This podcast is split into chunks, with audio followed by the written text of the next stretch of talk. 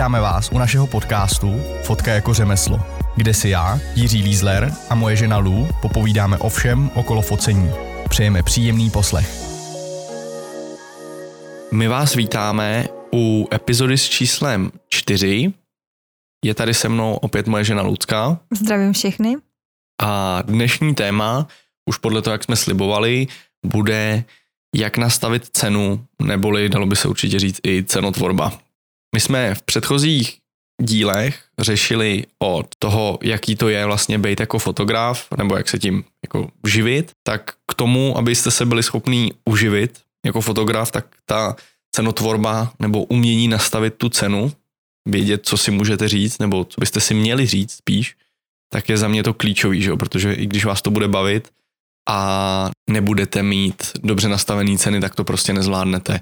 Přesně v krizích, jako je, nebo ono už se tomu asi dá snad i říct krize, ten koronavirus, to, co tady máme teďka, tak pokud to máte nastavený špatně, tak v momentech, jako jsou tyhle, to budete mít složitější. Souhlasím. Jedna věc je říct si tu cenu, která je většinou při prvním spočítání úplně šíleně vysoká.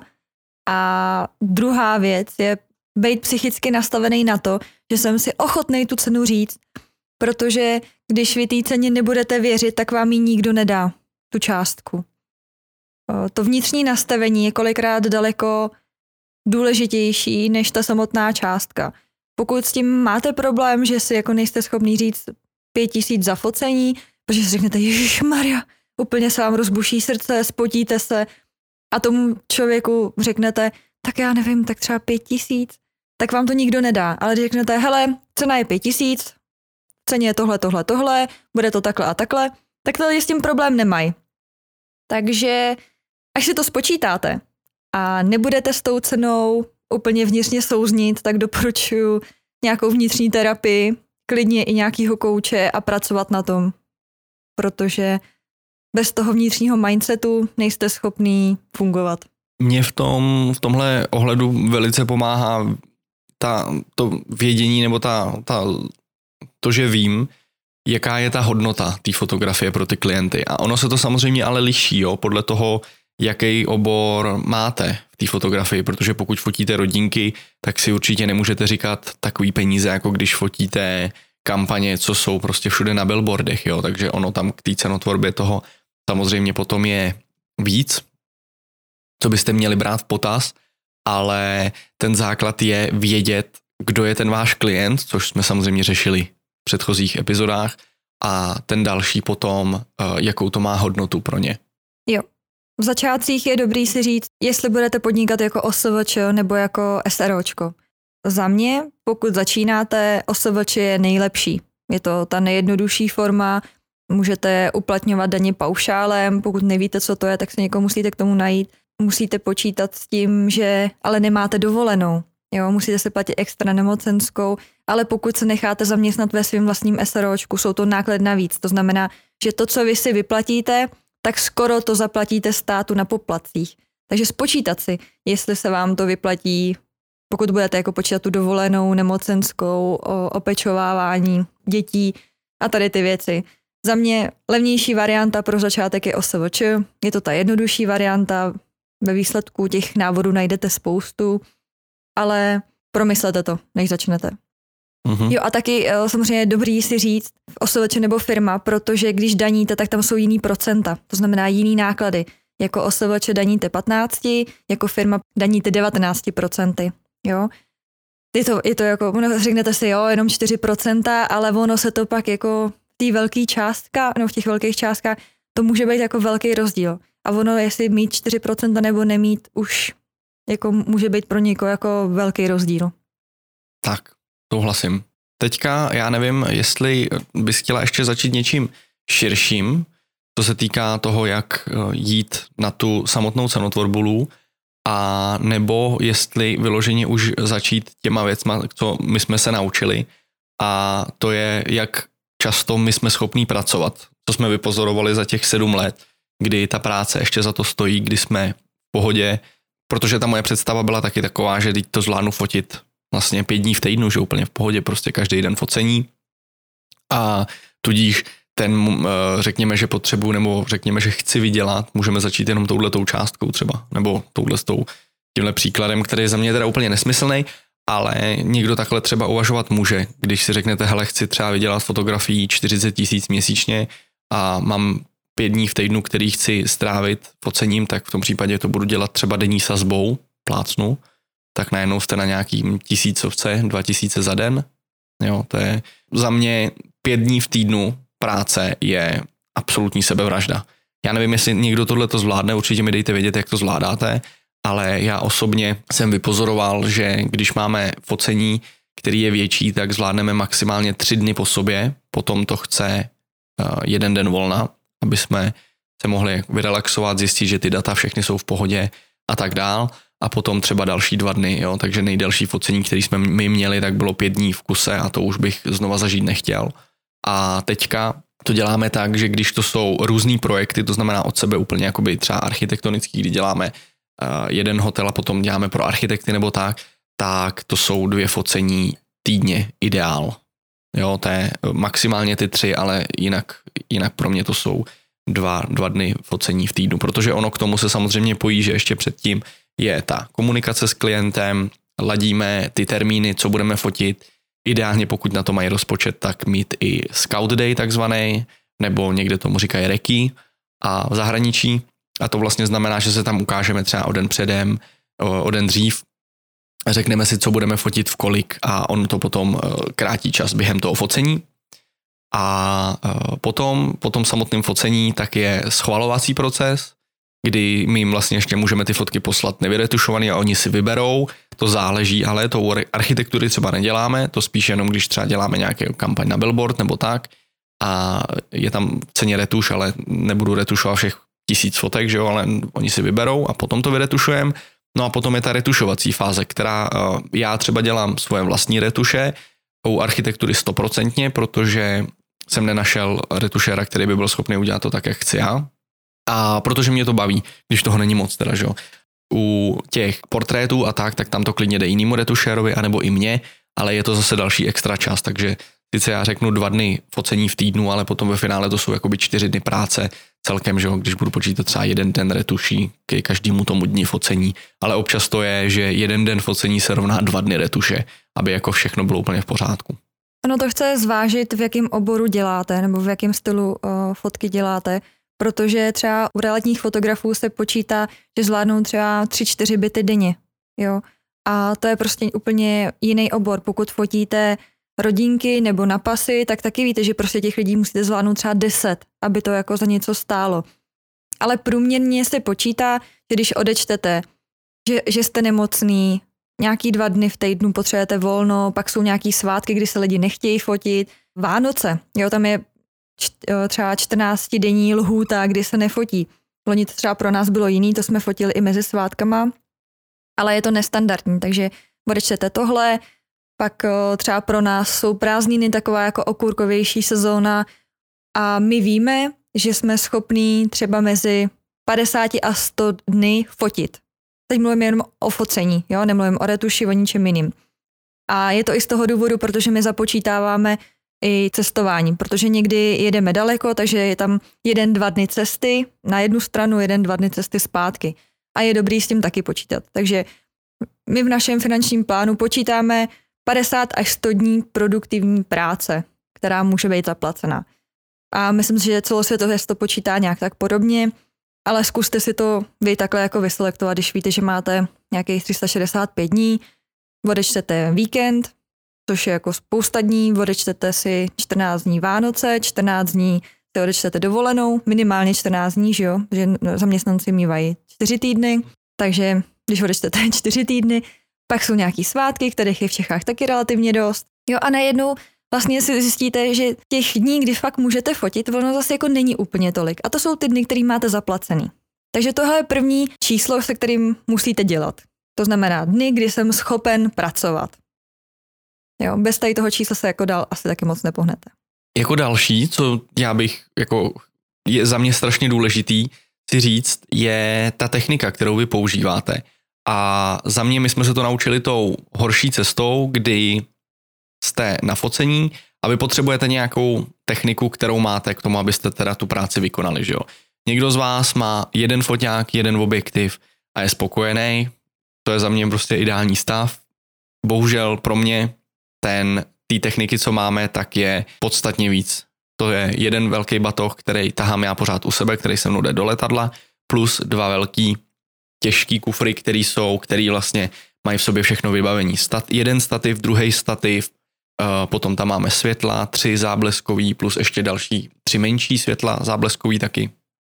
A je to, dalo by se říct, někdo by tomu řekl, že to je overkill, a on kolikrát je, že občas se nesnáším, že to vybavení máme tolik, protože reálně použijeme 25% třeba toho, co v těch kufrech máme. Problém toho je, že při té práci, kterou my děláme, tak je potřeba, nebo občas se stane, a to přesně může být procento, kdy to prostě je potřeba, že pot, chceme něco vyfotit a nemáme k tomu tu techniku a tudíž proto taháme toho víc. Jo, takže většinu toho nevyužíváme a když vím, jako absolutně si jsem jistý, že toho klienta znám a vím, co tam budeme dělat, tak to třeba všechno nevezmu, ale většinou to vezmu. No ale teďka bohužel s tím tomu platí to, že to, co se může rozbít, to se rozbije.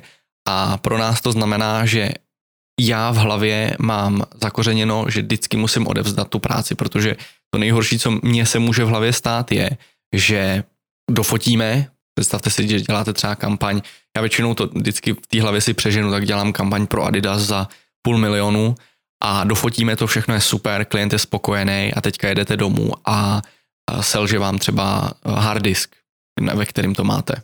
Nebo nejhorším SD karta. Paměťová karta, přesně, SDčková karta. A co vy teďka? Zavolám tomu klientovi jako, hele, jako bylo to super, ta produkce stála třeba milion a půl, bylo nás tam 15 a já bohužel ty fotky nemám. Tak to uděláme zítra, ne? Jako to třeba za mě to je prostě úplně horor, to znamená tudíž díky tomuhle tomu, a to se kamarádovi známýmu se stalo, retušer, který dělal pro Adidas, retušoval fotky a nezálohoval a samozřejmě harddisk se podělal, protože to harddisky dělají, ty se točí, že jo. Je SSDčko, vám může prostě kleknout a najednou musel jít zpátky potom po té záloze, kterou měl třeba měsíc starou a najednou to už prostě strašně velká komplikace ve finále. Tudíž tu techniku, kterou my máme, tak to, co můžeme mít, tak máme dvojitě. To znamená dva foťáky, dva notebooky, dva datové dráty, aby jsme to byli schopni nějakým způsobem uh, dávat do počítače. Ideálně ty objektivy máme takový, aby když jeden, ty teda nemáme dva samozřejmě, od stejného, ale máme takový, aby se to, když tak bylo schopný jako pokrejt, ale s horší kvalitou, řekněme. Dvakrát zálohu, to znamená dva disky, jeden noťas ještě, to samozřejmě v jednom noťasu je ta záloha, plus ještě se to zálohuje na další disk. Eh, doma, kde máme server, tak ty servery máme dva. Ten jeden server se zapne a ten se zapne jenom jednou za 30 dní, abych já to překopíroval a zase ho odpojím, protože určitě některý z vás už slyšeli o ransomwareu, kdy vám to absolutně zablokuje hard disk a musíte zaplatit, aby vám to unlocklo, takže díky tomu já jsem pořídil další hard disk. Ale co tím chci říct? je, že my jsme připravení na to, aby když se něco stane, tak jsme měli plán B. A ten plán B něco stojí. A ty klienti ve finále, oni nad tím takhle nebudou přemýšlet nikdy, že jo? Že vy se takhle staráte o ty fotky, protože pro ně to je, je samozřejmost, že se s tím přece nic nestane, to je jasný.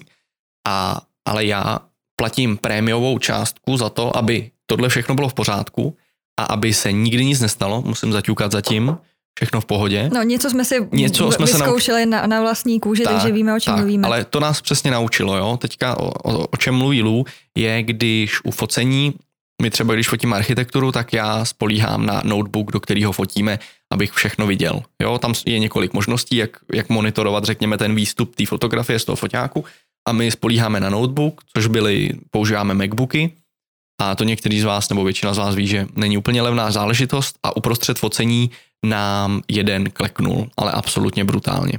Jo, a já díky tomu, nebo já jsem předpokládal, že něco takového se stane, to znamená, měl jsem takzvaný takový eh, rescue dongle, kde vy máte, že si to jenom přeinstalujete ten systém rychle a ono vám to jede.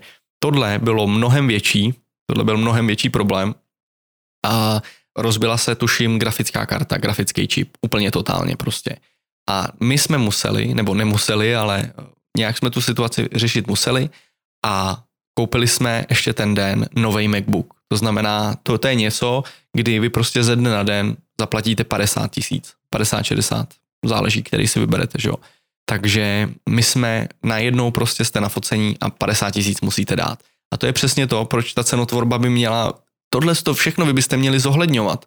Máte dva foťáky, to když se stane tohle, to budu schopný pořídit ten počítač, jako když se mi, když se mi pokazí tenhle ten můj, jo, nebo prostě jako zavolám ženě, že eh, zrušíme dovolenou, protože já si potřebuji koupit počítač, abych mohl pracovat. A nebo co teďka ta krize, která je venku, jako jak dlouho já to vydržím bez toho focení. Jo, to je všechno, co my zohledňujeme, o čem se bavíme, kolik máme na těch účtech a co můžeme investovat dál, jak obměňovat to vybavení. Já bych začala jednoduššíma a ne tolik stresujícíma věcma. Eh, když si chcete nastavit tu cenu, máte ty dny, jo, musíte počítat s tím, že se něco rozbije, musíte mít nějaký fond na opravy, jo, to máme prostě vždycky Jeden rok je to prostě 30 tisíc, jeden rok je to 7 tisíc, protože nešel třeba zapnout foťák, který jsme měli půl roku starý. Jo, v opravě vám řeknu, hele, to nikdy nevíte, kdy se vám to jako s proměnitím vysere, protože ta technika vydrží tisíc fotek, anebo vydrží 200 tisíc fotek a my vám nejsme schopni říct, kdy to bude. Takže tady ten fond musíte mít, nebo musíte mít náhradní techniku.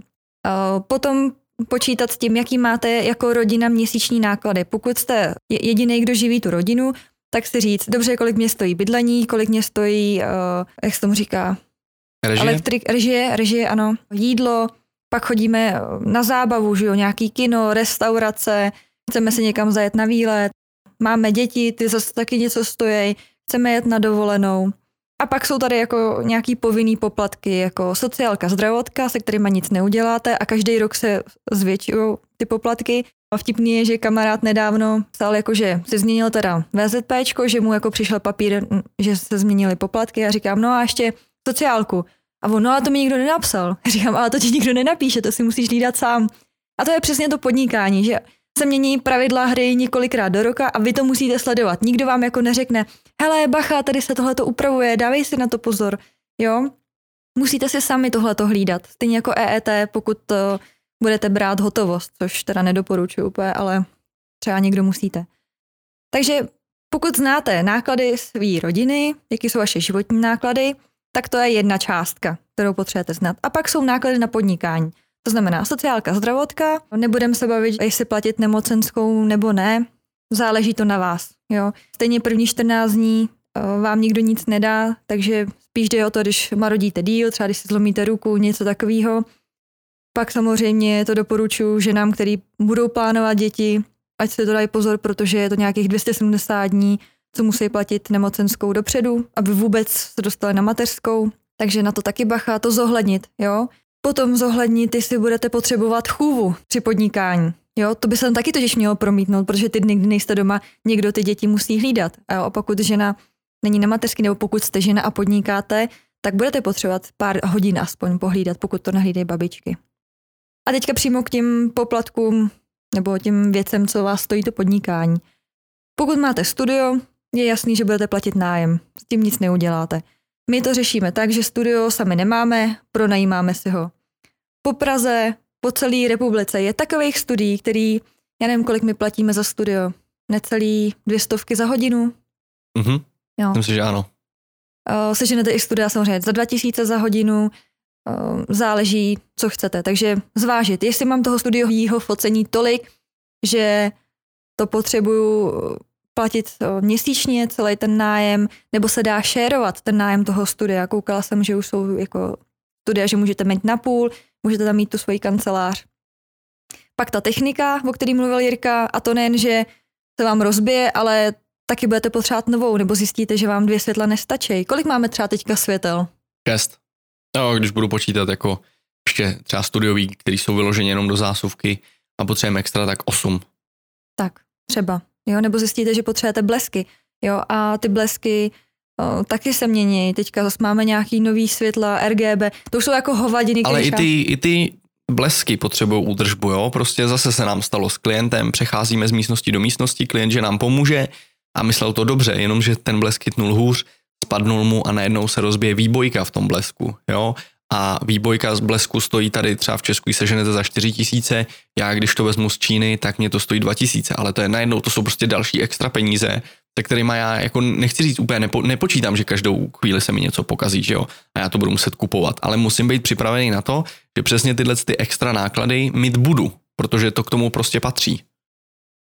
Přesně. Jo, a kolikrát budete měnit ten styl té fotografie a ta technika se vám taky bude měnit. Zjistíte, že my jsme třeba kupovali karbonové staty a ten pak se rozpadal třeba na focení, takže jsme pak museli jet Další, a koupit. no, ano, to jsi řekla úplně krásně, protože ta, jo, my na to uděláme i speciální díl, jo, ale jenom abych nastínil, tak na některých věcech, co se týká fotografického vybavení, se vyplatí investovat. Nešetřit. Na něk- nešetřit, přesně. Na některý, ale jsou, jsou věci třeba jako pro mě třeba světla, do kterých já bych extra neinvestoval. To znamená, my jsme si vyzkoušeli pro foto Broncolor, ale za mě osobně teďka jenom jako takový teaser na ty další, upoutávka na ty další díly, tak za mě to jsou, eh, ne, nejsou chytře investované peníze, ale možná mě někdo přesvědčí jinak. Ale um, stativ je jeden prostě z věcí a foťák samozřejmě a objektivy někde, kde by se šetřit nemělo. To znamená, že mi eh, od potom, co mi na focení zůstala eh, v, v ruce noha stativu, kdy jsem si to chtěl roztáhnout a vzhledem tomu, že já u architektury jako potřebuji mi dobrý stativ, tak jsem byl potom v háji a produkční mi to tam opravoval, mezi tím, co já jsem teda používal ještě druhý stativ, tak jsme, jsem vlastně zjistil tu, tu krutou pravdu, že prostě do některých věcí se vyplatí investovat a od té doby máme stativ, který prostě je za desetitisíce, ten je jako fakt ultra drahej, ale... Takový, kterým zabijete chlapa, když zabijete, by na něj no, spadnul. Zombie apokalypsu tím přežijete úplně v pohodě, ten přežije všechny tyhle stativ. Karbonové, gico, ale uh, byl drahej, ale drží prostě, no.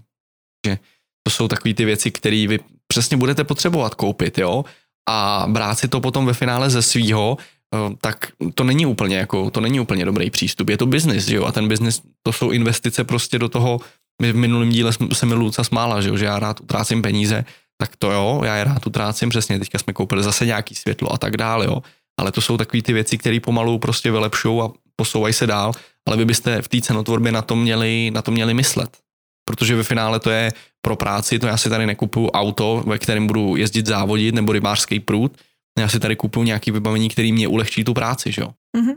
A k tady tomu ještě doporučuji mm, k těm nákladům si udělat tabulku. Já jsem jako milovník tabulek, takže do začátku jsem měla tabulku, asi dva roky jsem jí vedla, jaký ty náklady opravdu jsou. Jo, nezapomeňte tam připočítat i teda auto, pokud musíte jezdit. A není to jenom auto, jo, bacha, je to pojistka, jsou to pohonné hmoty, je to, musíte počítat amortizaci a to, že se vlastně něco na tom autě rozbije. Jo, dvakrát třeba ročně výměna oleje, pneumatik, to jsou věci, jako, které musíte dělat a když hodně jezdíte, tak to budete opravovat čím dál tím častěji.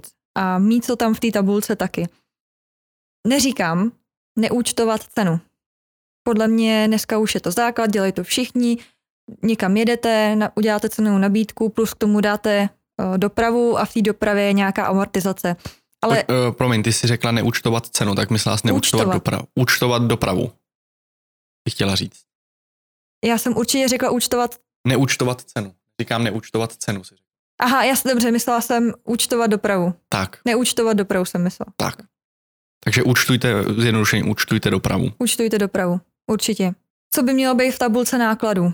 Internet, telefon, vaše webové stránky, reklama, to znamená reklama na Facebooku, PPCčka, eh, to znamená třeba Google seznam reklamy.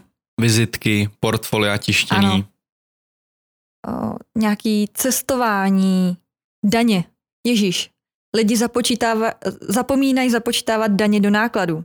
Jo, to znamená, že když si řeknete, chci vydělat půl milionu ročně, tak počítejte, že 15% je daň, pokud platíte paušálem. Jo, to tam taky musíte mít. Musíte s tím počítat. A co hodně lidí nedělá a mělo by uh, platit programy na focení.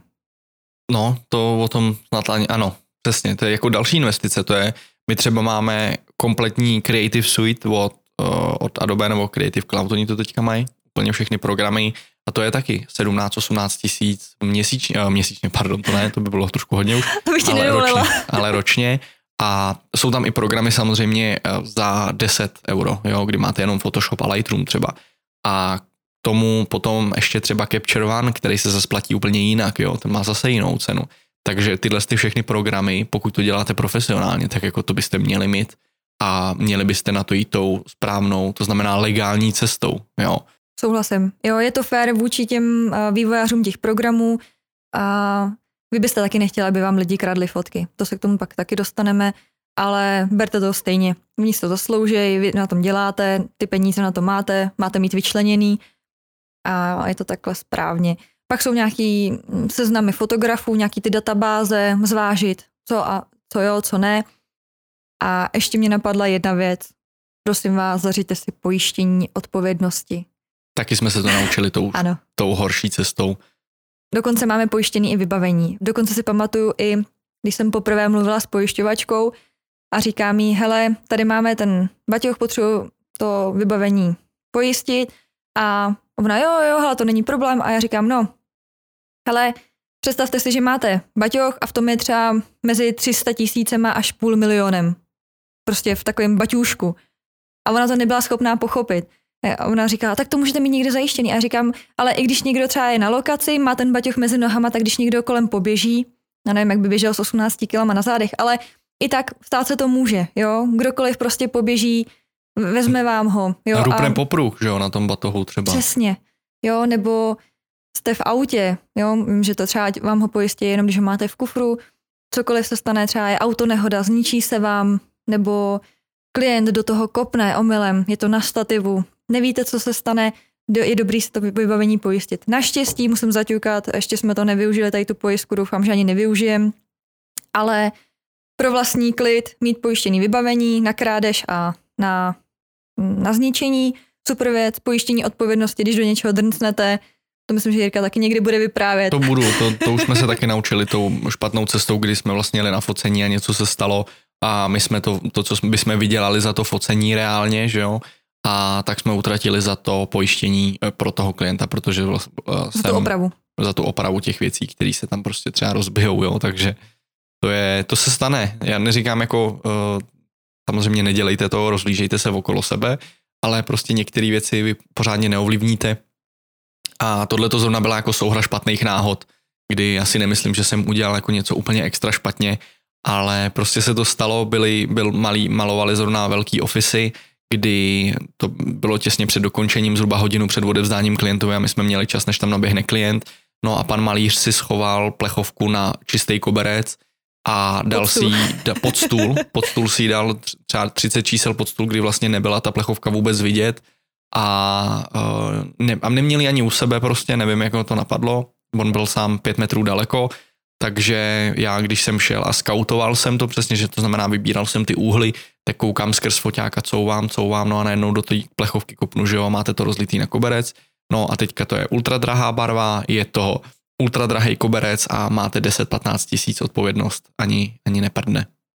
Jo, takže prosím vás, pojištění odpovědnosti stojí to pro podnikatele ve výsledku pár korun, když vezmete, co se může stát, já nevím, kolik platíme, je to pár tisíc, fakt jako nic strašného. Uh, potom poslední věc, kterou asi zvážit, určitě těch jako drobností najdete hodně, kterých se dá do té tabulky, ale ještě si zjistěte, jestli jste schopný daně a tady ty věci si spočítat sami. Pokud, nebo pokud na to potřebujete nějakého odborníka, dát si ho do té tabulky. Jo.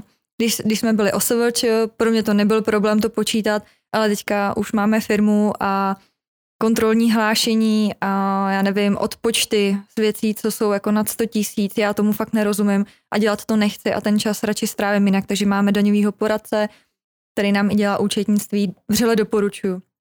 Zase to není tak jako strašný, když si spočítáte, kolik času byste na tom strávili a po případě i pokuty. Jo, takže to by tam taky mělo v tabulce. No a teďka vlastně vidíte ty vaše náklady a vidíte ty dny, který jste schopný pracovat.